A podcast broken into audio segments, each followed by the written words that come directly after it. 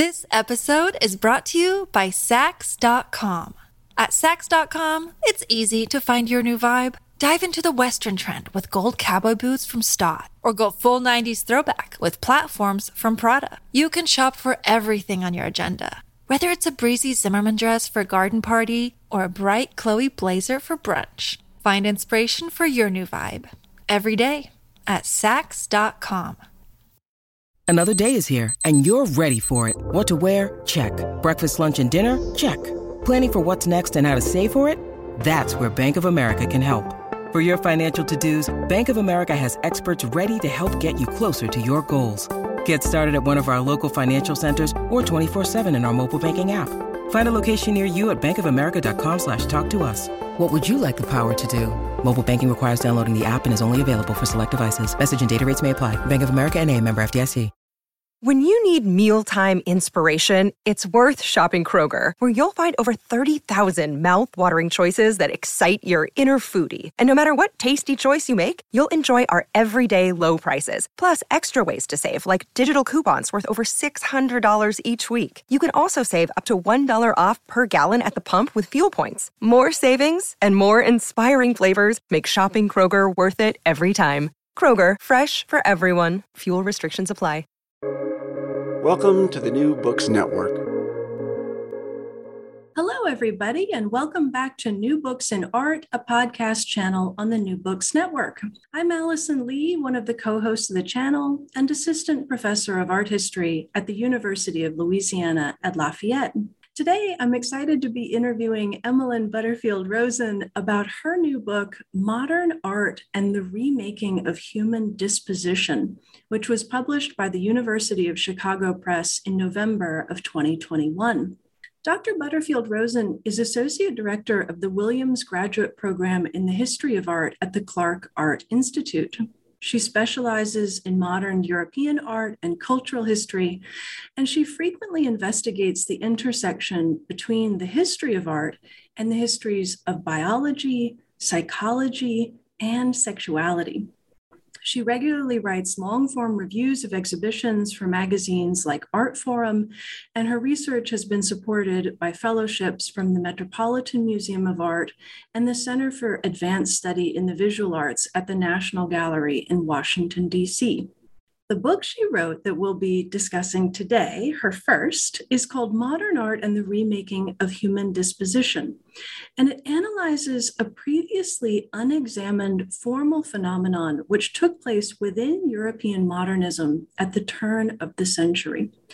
Dr. Butterfield Rosen argues that in the decades around 1900, many artists began to present human figures in strictly frontal, lateral, and dorsal postures, breaking with the centuries old tradition of rendering bodies in torsion. This formal departure destabilized prevailing visual codes for signifying the existence of the inner life of the human subject. Exploring major works by Georges Seurat, Gustav Klimt, and the dancer and choreographer Václav Nijinsky, the book combines close formal analysis with inquiries into scientific, psychological, and philosophical literature to show how modern understandings of human consciousness were materialized in art through a new vocabulary of postures and poses. I'm really thrilled to get to discuss this book with its author today, and I hope you enjoy our conversation. Emmelyn Butterfield Rosen, welcome to the show. Thank you so much for having me, Allison. I'm delighted to talk. Oh, good, good, good. I, I haven't done one of these in quite a number of months, so I feel like this is a great first foray, foray back into doing these interviews. And, and I enjoyed reading this book, and we have tons to talk about. But before we get into the book itself, you know, on New Books Network, we always like to ask this question about background initially. So I wonder if you might begin by telling us just a bit about yourself, where you were born, where you attended graduate school. I always like to hear about any mentors you had, if you want to give some shout outs here, um, and then ultimately how you came to be at the Clark. I, you know, these are stories we could talk about for the entire hour, but just briefly give us a sense of your background. Um, sure. Um, well, I am a, a native New Yorker. Um, to quote uh, Frankie Valli, I grew up in in the city, and I, I think I, I, did look at a lot of art um, in that context from a young age. And I think that had quite an impact on me.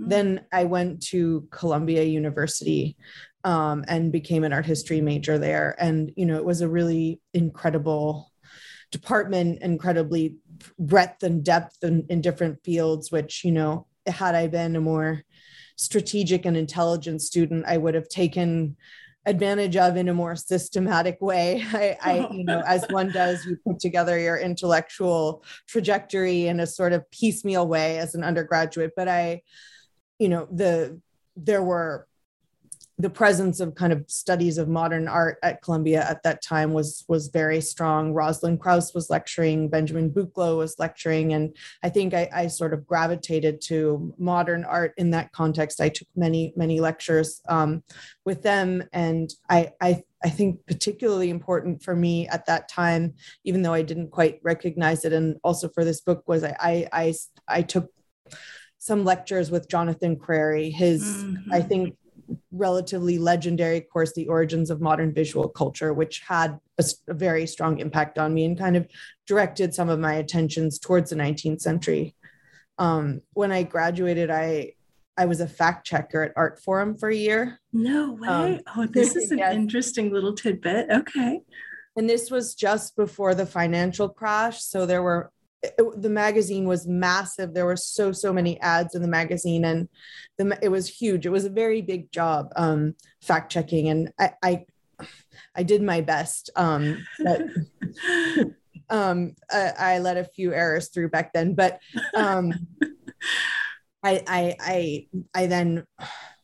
I went to graduate school in part because I think I was very exhausted by the fact checking. Although I think, you know, my time at Art Forum was very influential for me mm-hmm. um, in a lot of different ways, and I maintained some friendships from that. But but then I went to graduate school at at Princeton um, in the Department of Art and Archaeology. There, I came in thinking that I wanted to write about the phenomenon of like displaying art in converted architectural structures like for instance i think i was very taken i had gone to the chinati foundation and i was very very um, fascinated by the fact that some of those sculptures were being displayed in a former an internment camp for German POWs mm-hmm. and in just converted, you know, light industrial structures. That that was something that I thought I wanted to work with. And I came into work on that with obviously Hal Foster. And then I sort of, and I think that's sort of my continued trajectory. I tend to go backwards in time, not forwards. And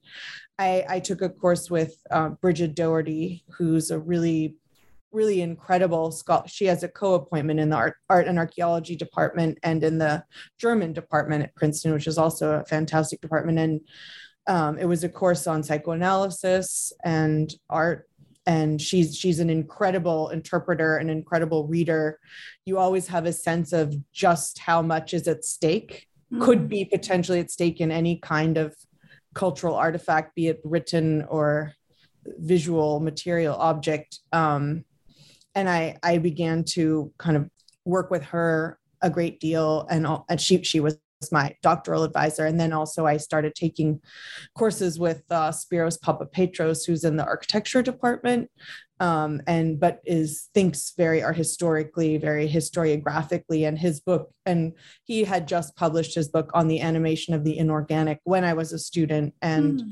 I think that also had a lot of impact on me. And and this book um, it is a re- based rooted in my doctoral dissertation, which I wrote at Princeton. Mm-hmm. Um, with them and also with Hal Foster was on my committee and so, as was Bridget Alsdorf. And it was it was a wonderful um, place to study and I had really wonderful mentors. Yeah, I you know, I was I was going to ask you as the next question of course, how did you come to write modern art and the remaking of human disposition? You've kind of begun to answer it a little bit in terms of this is a I never know how to say this, an adapted dissertation, a dissertation, you know, it stemmed from a dissertation because I think some of us who wrote books that stemmed let's go with from, from our dissertation. It's incredible how much changes and in my case i mean barely anything from my actual dissertation ended up in my book on russian art but it, it was such a necessary step for me to to get to figure out what i wanted the book that was going to be eh, you know having this more public life to be. And I, I want to ask you too about the the structure of the book these three chapters, three momentous, rather long chapters with an introduction and no conclusion. And I mm-hmm. thought, ooh, I wonder if this was how her dissertation was structured, or was it a more classic dissertation, four or five chapters? Some people even have six. And in working with the editors at Chicago, you reduced it down or scaled it down, or you know, I just wondered how, like, what the transformation was. So maybe by way of answering this question, how did you come to write this particular book? You can talk a little bit more about how it stemmed from your dissertation and the structure of it. I would say that the structure is completely unchanged. Hmm. Um, it's I just like made it more better. Good. Um, yes. I just I like I I cranked I cranked the wheels and tried to make the arguments stronger. Um, you know, refine things. Um, found some. I, I basically just kept pushing. It, it kind of I just didn't really stop. Um, it had the form that I wanted it to have from the beginning. Mm, um, wow. and I never I I, I have to be honest that I sometimes don't like conclude I, I I don't like conclusions. I you know I haven't yet gotten um many reviews of this book and who knows you know I, I have no expectations that it'll but who but I did I had one one review so far a very thoughtful review in Art in America also remarked on the fact that it doesn't have a conclusion and I mean to me I I felt that there was some form of I, I wanted the book to kind of turn in on itself and mm. and either like spin back because it's the book is a lot about circularity and the end is uh you know uh, this phrase that i take from the music the philosopher and musicologist vladimir jankélévitch the prelude never finishes commencing and it's all about circularity. So the idea of kind of definitive conclusion that kind of structurally i was trying to thematize the impossibility of that. I also think a lot about the um, you know the Debussy prelude to Afternoon of a Faun, which is the musical setting to the ballet Afternoon of a Faun, which is the final chapter, and the way that it just kind of whispers itself away. Mm-hmm. Um, I maybe that's a huge cop out, um, but no, I don't think anyway, so. I like this honesty too. I think, you know, part of what I like about doing this podcast is getting to ask maybe more stylistic and structural yeah, questions. Which I find of, very interesting to discuss. Yeah, we like we never talk about this. And my book didn't have a conclusion. And I think I was similarly almost kind of not morally opposed, but I just was like, I should I should have been able to conclude the book without needing a couple extra pages to tie all the threads together. And one of the things I got hit with in peer review was this book desperately needs a conclusion to draw to, un, you know, and I gave in and, and didn't resist that and wrote one. And, and I think my book ended up being better for it. But I, I, I don't know, there's something dare I say, ballsy about the structure of this book with these long chapters that are so thick. I mean, now it makes complete sense why, how these chapters are. Hearing you say you took your dissertation and you made it more better, like, got it, like, totally get it now. Don't even feel like I need to ask you about this more. And and I see what you mean about. I know there's something poetic about the idea that that you didn't write a conclusion and or follow a kind of classic first book format with shorter more chapters so on and so forth. Maybe i didn't know that that was the classic first book format i think but but i also think you know codas tying things up neatly with a bow. Epilogues um, I mean, yeah. I think that there there are a lot of logical questions about where some of these both like formal and philosophical developments go um, in subsequent decades. Mm, uh, yeah.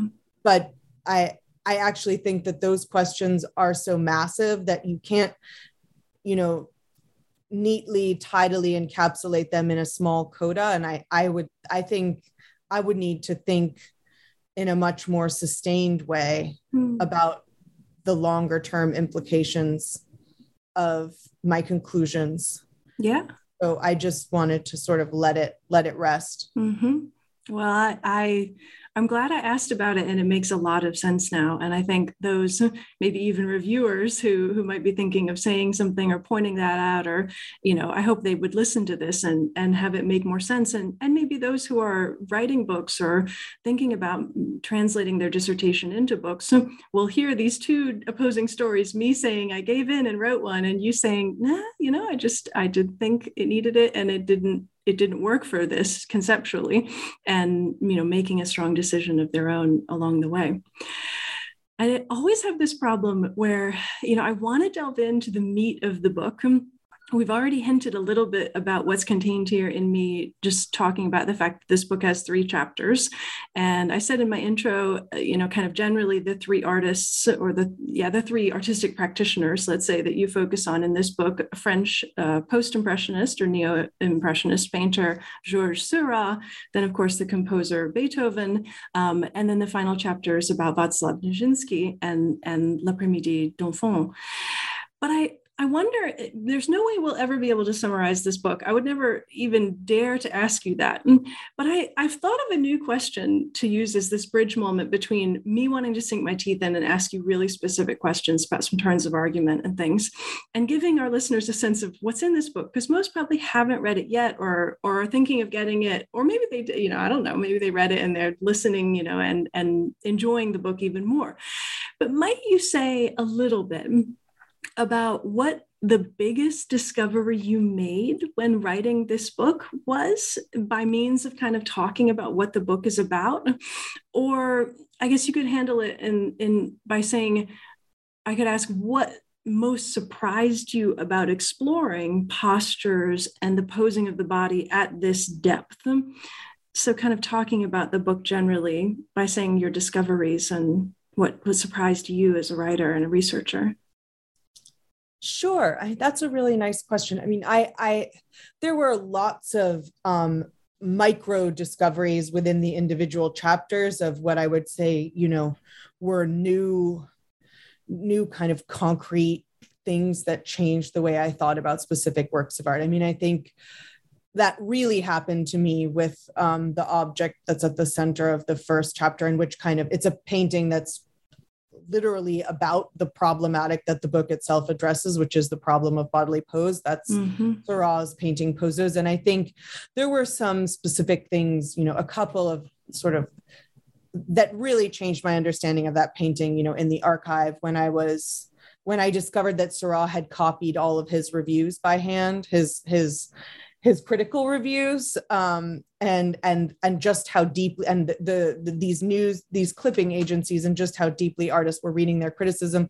that changed my thinking. That that felt like a discovery. And then later um, there were other discoveries around that painting that changed my thinking a great deal. For instance the presence of the demosthenes statue which um, i'm uh, on the facade of the école des beaux-arts which i'm arguing is kind of the the a point of reference for the disposition of the body of the central standing model in that painting. And previously, um, while the other po- two poses that are um, displayed in in that canvas have been given um, source source sculpt, source objects, this one had not, and that was kind of an, a big discovery, which came as sort of a surprise to me. That was through um, com- a conversation that I had with Richard Neer, who was really not buying my argument in the, the classicist Richard Neer, who in a, in a particular context was really pushing me um, about some of my arguments about archaism and its influence on Seurat. And he was saying, this is, look at Poseuses, it's profoundly classical, Hellenistic. This central figure looks like the Demosthenes. And I sort of Ooh. I thought about it and and I, I I let it go because I didn't really have a sense of how Seurat would have had familiarity with that statue.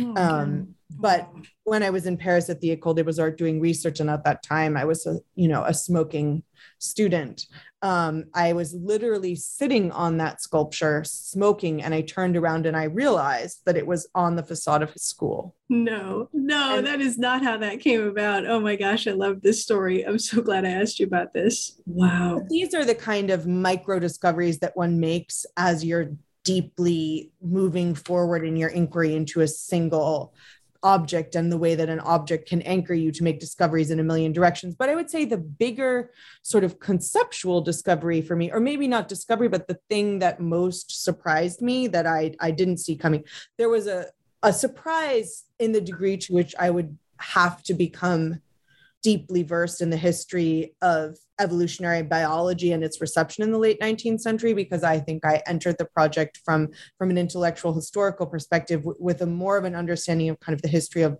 of psychology and not understanding how profoundly enmeshed that was with the history of biology mm-hmm. even though i had studied with you know physiological psychology but really kind of biology and and research into animal bodies. That was the way in which those two things were enmeshed and are shown to be enmeshed enmeshed kind of in the cultural imaginary through these artworks.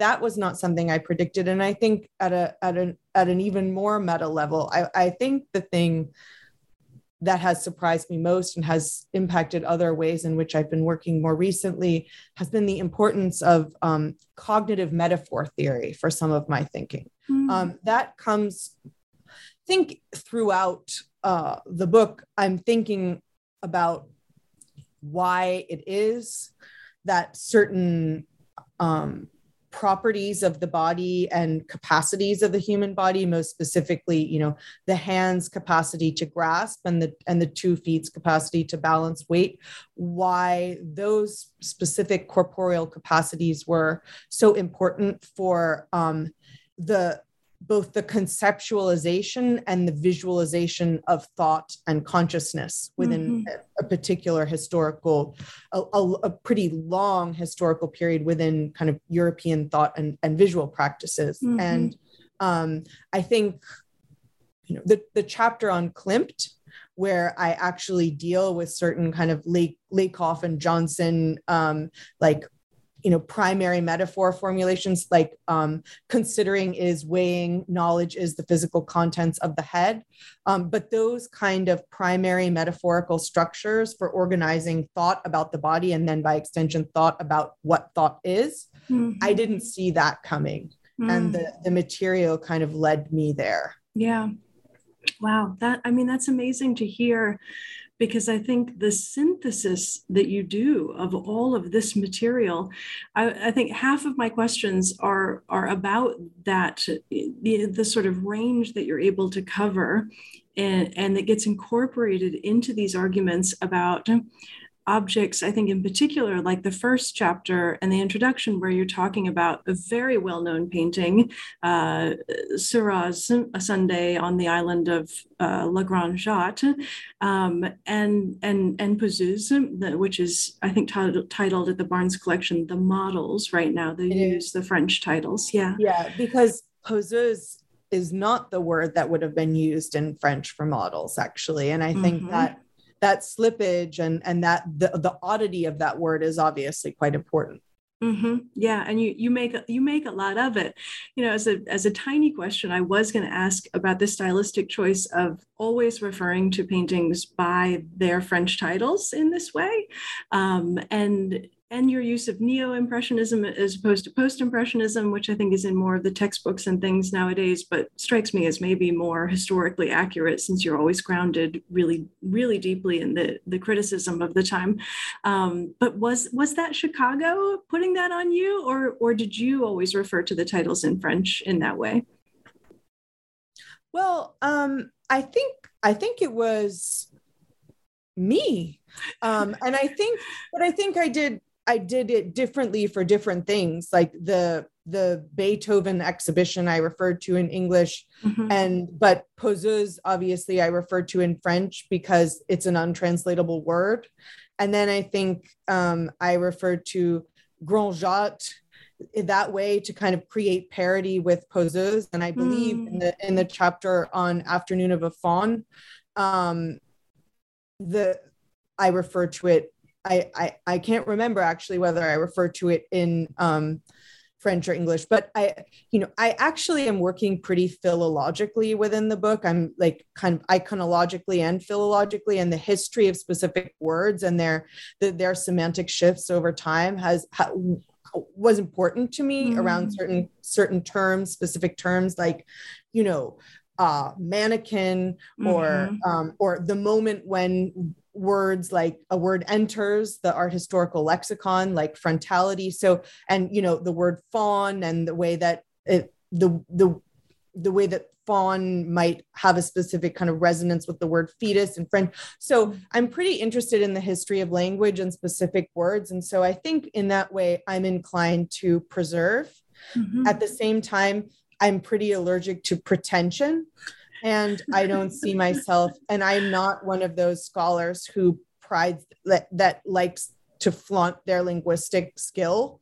Um so because you know i i struggle as much as the next person with you know my languages. So uh, I, I i think one has to find a balance between those competing um imperatives Yeah, absolutely. And I'm, I mean, I'm glad to hear you say that you're allergic to the sort of pretension that sometimes accrues to our field and and enters into, especially maybe books with really prestigious presses like University of Chicago Press and others. And I, I, I feel like I'm speaking from a place that that is dual here in asking you or, or prodding you in these ways.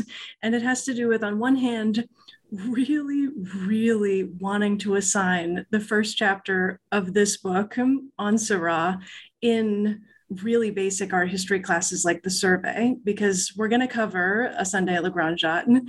And I think I just Oh, really desperately, as as I was reading it, I was like, okay, it's long. I don't know if they're going to go for it if it's this long. And I thought, well, maybe, you know, there's a moment when you sort of shift from Le Grand Jatte to Poses. And I thought, well, maybe I could sort of like I could separate them out and and say, try to read the whole thing, but make sure you get through at least these pages for us to discuss in class.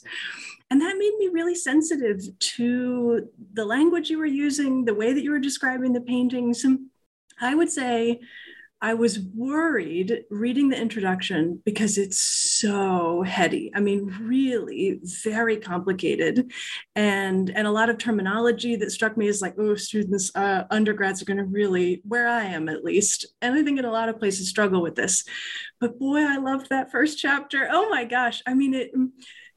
You said before that someone was resistant to your interpretations of the Demosthenes statue initially, and and I can understand that. Oh, You're no, get that. no it was it was actually um i mean i ha- i'm waiting for someone to resist it um you know to, to, to fight me. will. well because what it is is i we, it it's a it's a gambit and it's it's a Mhm, it's a it's a big interpretation resting on a gambit which is mhm.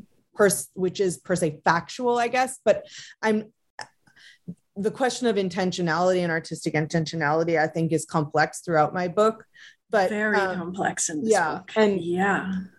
but um i think no i haven't as yet been really challenged on the demosthenes attribution but i i was but it was actually richard neer who was challenging my lack of under of of and this was a really long time ago la- Mhm. lack of careful attention to Seurat's classicism which now Mhm. i i understand poseuse as a repost to the grand jatte and a kind of um very deliberate foregrounding of these classical citations in a in a tongue-in-cheek yet deadly serious kind of way hmm Yeah, sure. I I'm glad that you said that about this question of artist intentionality being a kind of factor that keeps popping up. And I think whatever resistance I had, and I'm not even sure why, like something about the introduction, I was like, oh no, I don't know if I'm gonna buy this argument. I mean, I'm being I'm being very open with you right now. Um, and you know, I think that actually happens a lot when I read introductions because they have to do so much work and you haven't actually, you know, been able to start laying out your case using all this glorious visual analysis that you do, weaving all this criticism, secondary and primary together. I mean, these are all individual conversations that, that we could have. Um, but I was struck by by you know sort of like how is this book going to be received it struck me as very much yeah this this this question of i'm looking in my notes for how you said it. Yeah, you talk at one point in the introduction about not tracing lines of causality, but elucidating structures of analogy. And I thought, oh, she is smart. Wow, that is quite a way to put it. Like I what you're speaking to is this idea of, I think I even wrote, I have here in my notes, I wrote in the margin, very slippery, because I just thought, you know, good old-fashioned art history would need you to somehow quote unquote prove that these artists were aware of and engaging in the theories, say Darwin or, or other theories that you know that are coming through in this moment. But you do something that's really different than that. It's very subtle and it, it ends up being so convincing. Like me starting off as someone who was like, I don't know if I buy this. By the end of the first chapter, I was like, oh, I, I really get this. I know what she's doing now and I like it. So I'm not sure what the question is in there. Do you want to just respond to that generally about yeah, intentionality I mean, I, or yes. Yeah, sure. What we're well, expected I, to do and how you did it instead, you know, this stuff. Well, I'm going to sideline the question of intentionality for just one second and, and resp- respond to the, the idea about elucidating structures of analogy. Yeah. Um, because I, I'm not exactly sure what I say in the, in the book, but something like that the analogies exist is not surprising. And that's mm-hmm. not a book or it uh, in a way, because like, yeah we don't need to be told that there's a deep relationship between artistic production in the late 19th century and uh, psychological modernism. Uh, we know that. Mm-hmm. I think to me, the interesting part of uh, making an argument or the interesting part of what I saw the challenge to be was sort of about how one moves between in, intellectual history and uh, material artifacts. Mm-hmm. Uh, and I think that that has to do, you know, I was, I am profoundly influenced by the kind of intellectual his, history that Jonathan Crary did. And I, I think what was most compelling for me about some of the work, his work is the way that he grounds intellectual historic intellectual history in, in exemplify exemplifying objects, it be it a technical object like the camera obscura or a painting like um, you know Manet's Dans la serre in in the in the greenhouse. Um, for me, I, I also have been very impacted by reading art historians who deeply engage with reception history. People like I'm sure people that you do assign your students like TJ Clark and mm-hmm. and Michael Fried, also what he did with reception history mm-hmm. is quite quite inspiring I, I feel methodologically and still has a lot of but I, I think it's really interesting the way you can connect ideas to visual phenomena i think so often you need hinge structures like it might be a specific word um, like the word imitation that might be applied to a specific uh, Im, a contemporary critic might say even recreation is posturing or say you know the british way of walking we all imitate in response to grand jatte and that can that actually can become a kind of connective tissue that can bridge you from something like the social theory of gabriel tarde who's writing you know les lois the laws of imitation to the actual details of Seurat's painting, where we have a monkey, kind of the classic visual emblem of, of imitation, and you can move you can move seamlessly from A to B to C, from artifact to kind of idea in those kinds of ways by by combining those different registers. And mm-hmm. and for me, that's the kind of methodological thing that I find really interesting. This episode is brought to you by Saks.com. At Saks.com, it's easy to find your new vibe. Dive into the Western trend with gold cowboy boots from Staud, or go full 90s throwback with platforms from Prada. You can shop for everything on your agenda, whether it's a breezy Zimmermann dress for a garden party or a bright Chloe blazer for brunch. Find inspiration for your new vibe every day at Saks.com. Well, I, I think that's so well said. I'm going to probably put up on my bulletin board hinge structures because I like that so much. And I had already written down to kind of ask you how you did this thing where you, you just have so beautifully woven together and began the book and consistently returned to the original criticism of these things in their own time, which is something I don't think we're doing enough of. It's kind of gotten bracketed off as maybe reception history and not always necessary to deal with what the critics of the time said. But you use that, like you said, as this kind of constant connective tissue back to the things happening in the works themselves. And then you connect it again hinging again in, in, this using this metaphor you did to the secondary scholarship by contemporary writers like Krauss, like Crary, like Fried. I mean, this this book is so thick with these layers, and I got to tell you, as someone who's writing constantly right now another book i'm so sensitive to the mechanics of writing and i couldn't see your transitions how you were doing them at all. They were seamless. And you know right now i'm just so like oh i oh i see she's in flip modes here and switched to another part of the painting. Yours the density it was it was both challenging and wonderful at the same time. So maybe what i'm asking is you know how how do you weave that amount of stuff together? How do you prioritize all this that ended up in these chapters? You know is there a practical method that you use that you might share with other scholars like me and students who might be listening? Or is it just all in your head? And it, it just comes out on the page. I really hope it's not that one because i wish i could do that. Oh believe me there's nothing in my head except where's my telephone? What am i doing later? I, no not in my head. Okay. Um, uh, I I I would go back to I think the word that I think about most or I want to keep drawing on when I talk about art history and what I think it can do or what I wish my work to do is probably the word concreteness. I know that I um, think about concreteness a great deal. And I think when you concretely when when you're very concretely focused you can be a, a free range a free range chicken and always come home because mm-hmm. you're you're very grounded so i i would focus around some very concrete motif and and and i think importantly these can be words or specific kind of visual motifs. It might be the gesture of a of grasping of clasped hands.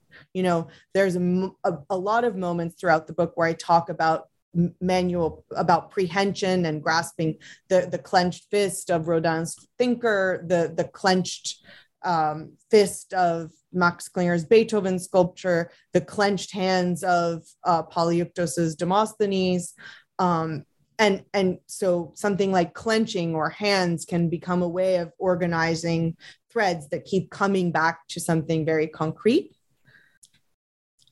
uh, so I think that was how I did my work. And, and I think that's why I am inclined to organize thought around specific objects. I'm mm-hmm. very drawn to arguments that unfurl from a single object, although most of my objects are kind of really inter intertextual objects in the mm-hmm. sense that something like a ballet afternoon of a faun is a ballet based on uh, to to to a score that is based on another poem that is based on a myth that is told in Ovid. So mm-hmm. there's already four layer uh, four layers of other objects that this ob- that this the object that I'm working on is condensing or Poseuse is obviously a painting that refers back to its predecessor painting mm-hmm. um, or the the Beethoven frieze which is in in dialogue with the Beethoven sculpture from the the Vienna Secessions Beethoven exhibition, which is in dialogue with Beethoven's Ninth Symphony. So the objects that I chose to work on are dense objects that can uh, dense and self-consciously um, ambitious objects that can that have enough sort of pegs that you can hang different parts of an interpretation on. And i've been asked could you have does this does this argument work for any old 19th century object? Um, is your argument kind of totalizing this is happening in body language across all late 19th century early 20th century production could you have told this story with different works and i would say no because uh, a lot of the forms visible in the works that I'm talking about, like um, disarticulation of hands, lack of clear uh, relationship to a supporting ground, or even just kind of elision of feet, um, uh, lack of twisting in the torso. You can find this pretty across a lot of different artistic practices across Europe in the late 19th century. But I don't think that all of those works of art are self-consciously reflecting on what that means mm-hmm. and what that could mean in the most ambitious sense about what we think a human being is cognitively um, what what what's inside a human psyche not all objects are using those strategies in a self-conscious way and i yeah. think in the works of art that i'm using there is a, a very high degree of self-consciousness about the psychological the psychological implications of body language mm-hmm. within a specific inherited visual tradition yeah i i can understand both this person sort of asking you this question which i imagine had to have frustrated you because it i don't know i think that was maybe what i was thinking the book was going to be when i first started it was a kind of catalog of this of this change that you perceive occurring. And you know i got out a bunch of images that i'm looking at and i thought you know does this change to a kind of frontality? But i very quickly realized once i was reading the meat of the book in that Seurat chapter that that wasn't what you were driving at at all. Like you're not creating a taxonomy or a new binary for us to examine what you do is is much thicker than that. And it is invested like you said very strategically in works like you just said where the artist seems to quite self-consciously be pushing at these things. And it isn't a kind of arbitrary or blanket scheme. It's not about flatness. It's not you know it, it is about that stuff but it's about a lot more than that. And i don't know why it took me time to sort of awaken to that being your actual argument. But once I did, I don't know. I've never had quite the experience I had with reading your book, where I where I kind of started off thinking, oh, "I don't buy this," and and was convinced. I mean, that's what you want a book to do. I don't know why I was resistant to it. Maybe it's. It, I thought it represents kind of artificially our history. seductive introduction. It sounds like it's what artificially seductive. It sounds like I have an no an insufficiently seductive introduction. I don't, I, you know, maybe I don't ever look to an introduction of an academic press book to to be seductive. Like I always think they're trying to do this really heavy lifting, and I hate writing them. They're some of the hardest parts of the book to write, I think, because you have to both get across and foreground here's what's coming everybody. Like you said seduce get excited. This is what i'm going to do. But you also like don't actually get to do any of the work that you're going to do. You're just foregrounding it all and laying a basis and a foundation. And i don't know. Sometimes i think i should skip the introduction entirely and read it at the end and i bet i would get a lot more out of it by doing that than reading it first well, you like asked me about we all do. Sorry. No go ahead. The the maybe I should have put the introduction at the end of the book, actually, because I, I think it's a distillation of the broadest claims of what the three the three examinations add up to, and and it admittedly it is it's the claims are rather abstract, I I, I suppose, um, but this just blew my mind. Please be that radical scholar in your next, I have no doubt, amazing book. That, I mean, these are the kinds of books that really that change our field. I'm amazed in some ways these books are still being written because I mean this reminds me of books like where Michael Fried put forward, you know, this idea of facingness and Manet or absorption and theatricality. I mean, it has that flavor of like a breakthrough is being revealed to you here and it's exciting and and yeah, I just what a radical thing it would be to put in the book's introduction at the end. I you've just blown my mind. I mean, I I don't know. Now now I'm, I think I should go back and read the intro and see what it reads like now that I have a sense of the larger scope. I wanted to pick up on something you said about how it's not a tax it's not trying to be a new taxonomy and I I obviously I think absorption and theatricality is also uh, it was a book that was riveting to me and one of those arguments that you can't unsee which mm-hmm. is the mm-hmm. my, my favorite kind of argument yeah. um unseeable um and that ramifies in your actual experience of objects and that show you something about something that you've already looked at but mm-hmm. now perceive mm-hmm. um that's that's what is possible mm-hmm. um in the best of circumstances uh but but just that not wanting to create a new taxonomy I think ideally it's precisely not wanting to create a new taxonomy, but actually to understand certain taxonomic structures that have had a very important implicit role in um, shaping what uh, practitioners working in Europe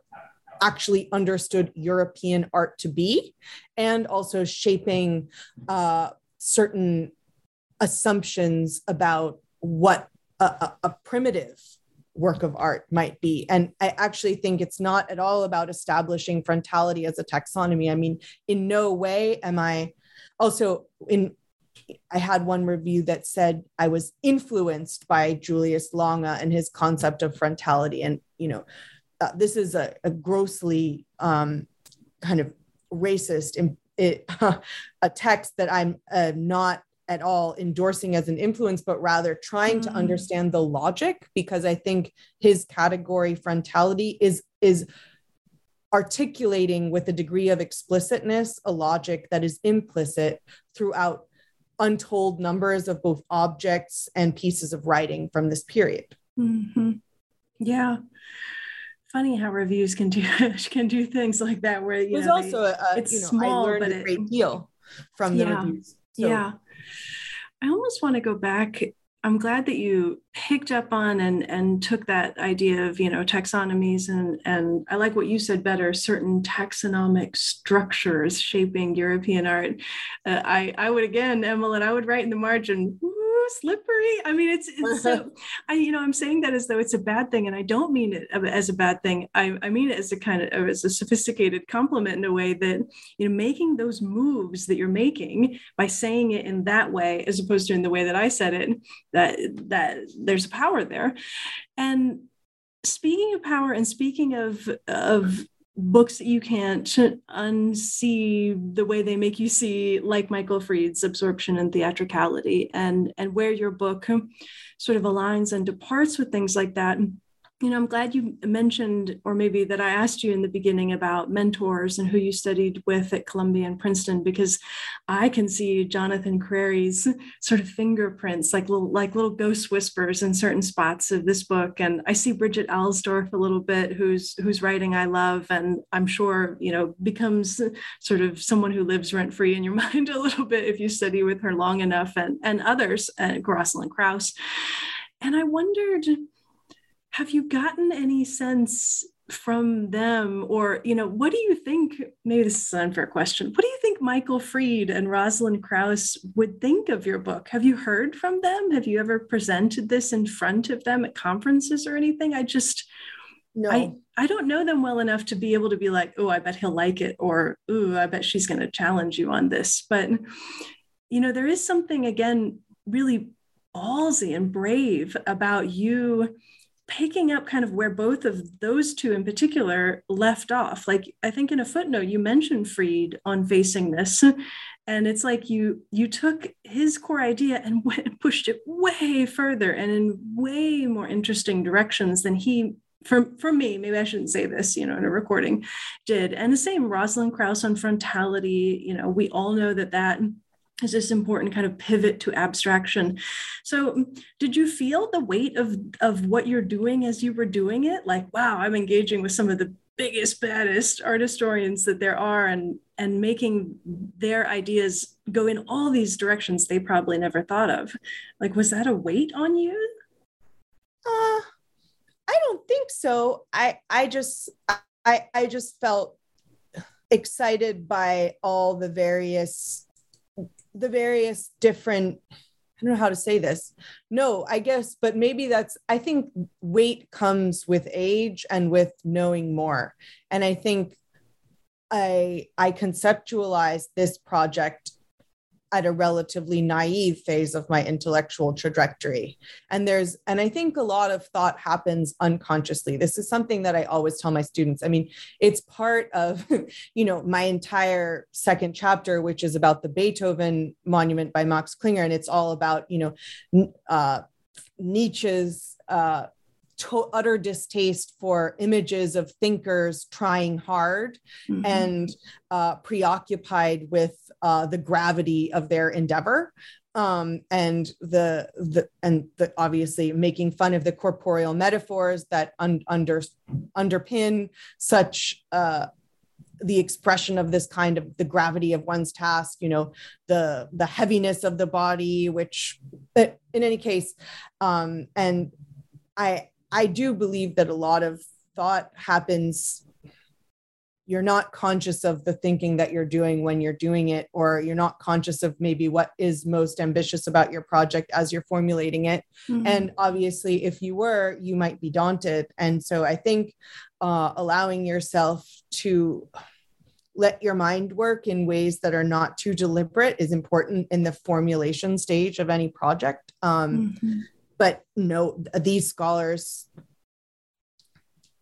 I haven't heard anything from them about my book, and I would be more than delighted and honored if they would ever take the time to read it. But um, I, I, I don't know. I, I think, I think Rosalind Krauss, though, I would, I would be totally honest with you that in certain ways, this book to me feels like a turn away from her uh, mode of scholarship even which loomed very large in my my intellectual formation as a as a person discovering the field of art history mm-hmm. um, but i think it's a more it's more archival and it's more uh, it's it's more densely filigreed in terms there's a, a crystalline clarity to her readings um, that seems to me um, really different from the more forest like uh, structure of my attempt to kind of build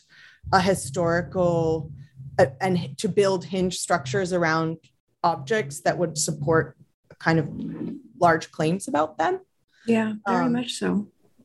But uh, the bold, I of course, her boldness, the clarity of her writing, her willingness to engage with actually how objects are thinking in visual terms is totally inspiring. Mm-hmm.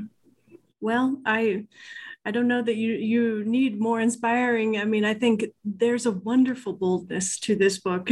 Maybe this stems, like you said, from a, a naivete where you know you didn't even know you were taking on some this super canonical work like Le Grand Jatte and and and you know super canonical artists like Klimt and Um, and and talking about really canonical. Oh, but I would say he's canonical he's because popular. People, he's, he's, not popular. Canonical. People, lo- yeah, he's one of these weird figures who is super well known in the what we call the general public, which I always kind of like. Ugh, I don't want to say that, but yeah, like among regular everyday people. They know Klimt. They are, probably can even name a Klimt, which is something most people can't do. If you ask them to name a single Picasso, they can't do, but everybody knows who Picasso is.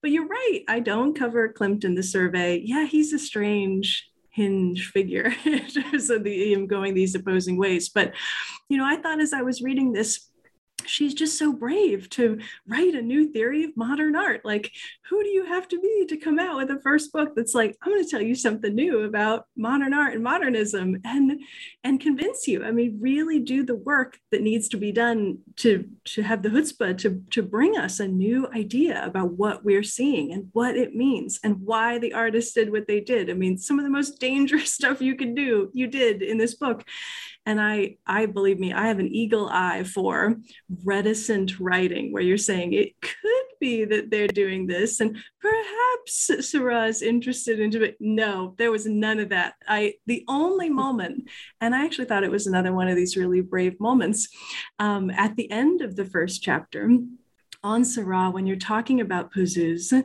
you you do an if then or thing Ooh, with your I? argument at the at the very end. And you know, sometimes I feel bad about asking you guys really specific questions because I'm aware of writing a book is a long, long time kind of thing, and it waiting for it to get published. You know, it might have been a while ago since you wrote this, but yeah, you say if Poseuses is read one way, then the painting becomes a joke at the model's expense.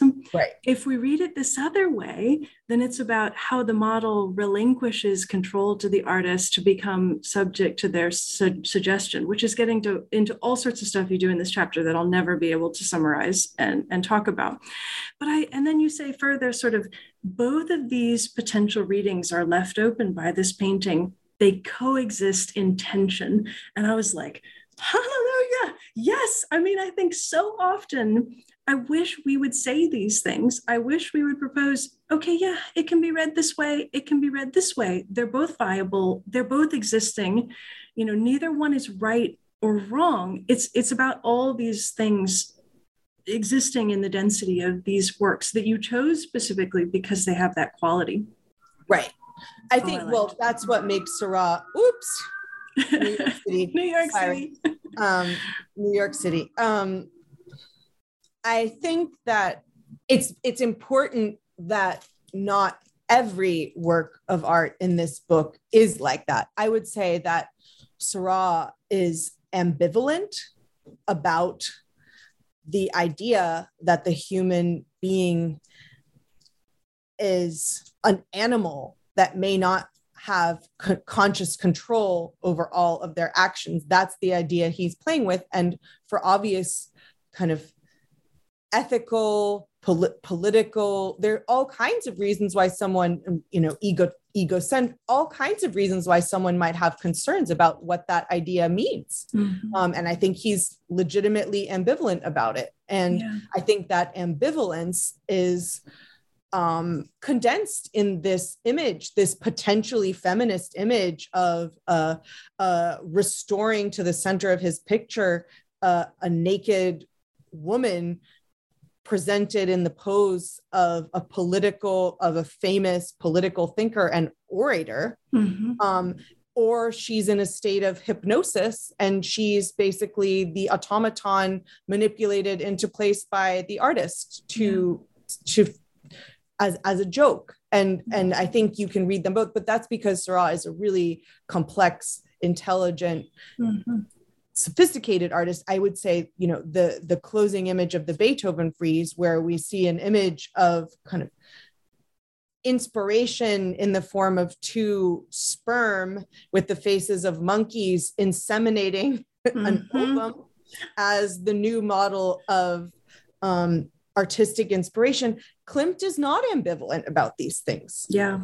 it's a celebratory image and and it's a different kind of artist. And i'm not going to try to push you with a, a held intention argument there. I think nothing is held in tension hmm Yeah, I know what you mean.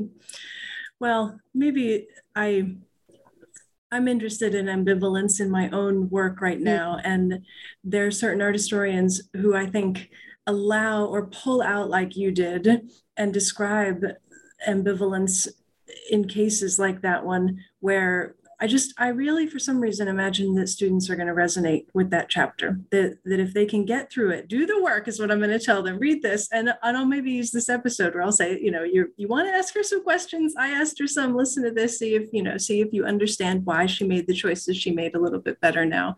But I yeah I think you've done something really special there would be no greater honor to me than the idea uh, like isn't that the dream of like the idea of having your work assigned in a survey class is a thrilling one the Yeah. idea that you would be able you know to make someone see something differently or that it's a thrilling idea and it i'm touched that you would suggest it Oh, I'm going to do it, dude. The students better get ready. Anybody listen to this fall semester 122 at the University of Louisiana, get ready to read a long chapter and probably not like it, but I'm going to make you like it. I shouldn't say that. No, they'll they'll have all sorts of fascinating opinions, and and I'll definitely let you know. Well, I'm looking at the time and I'm thinking, gosh, as usual, I have a million things I wish I could ask, but I think we got to most of the, the big ones that I really wanted to, to hear what you had to say. And I want to segue now to the, the traditional last question here, um, which is please tell us briefly what you're working on now. I, I think you're working on something that stems from this, but I'll let I'll let you describe it. I think I'm going to continue some of the work related to Darwin's theory of sexual selection. Mm-hmm. Um, and it, it would be a book that is more it would it would be a book that would try to reverse the structure of anchoring around objects and actually anchor around specific concepts maybe concepts of design hierarchy and judgment. Mm-hmm. and the ways they were f- reformulated in the late 19th century but i'm in that very um, fragile uh, uh, early spurt growth period where i better better less said yeah, I understand. Well, you're generous just to give us a little bit of a tease and, and, hint as to what might be coming down the road. Well, I really enjoyed talking to you about your book today. I hope lots of people go and pick it up and or, or get it from libraries and things and begin diving in. Emmelyn, thank you so much for taking the time to discuss it with me thank today. you so much. I'm totally honored to be uh, speaking with you and the totally wonderful art historians that you've already interviewed. It's uh, it's totally wonderful to be in their company. Oh, well, I, I'm sure they would feel likewise, many, many of them. All right, everybody, you've been listening to New Books in Art, a podcast channel on the New Books Network. My name is Allison Leigh, and I've been talking to Emmelyn Butterfield Rosen about her new book, Modern Art and the Remaking of Human Disposition. Thanks so much for listening.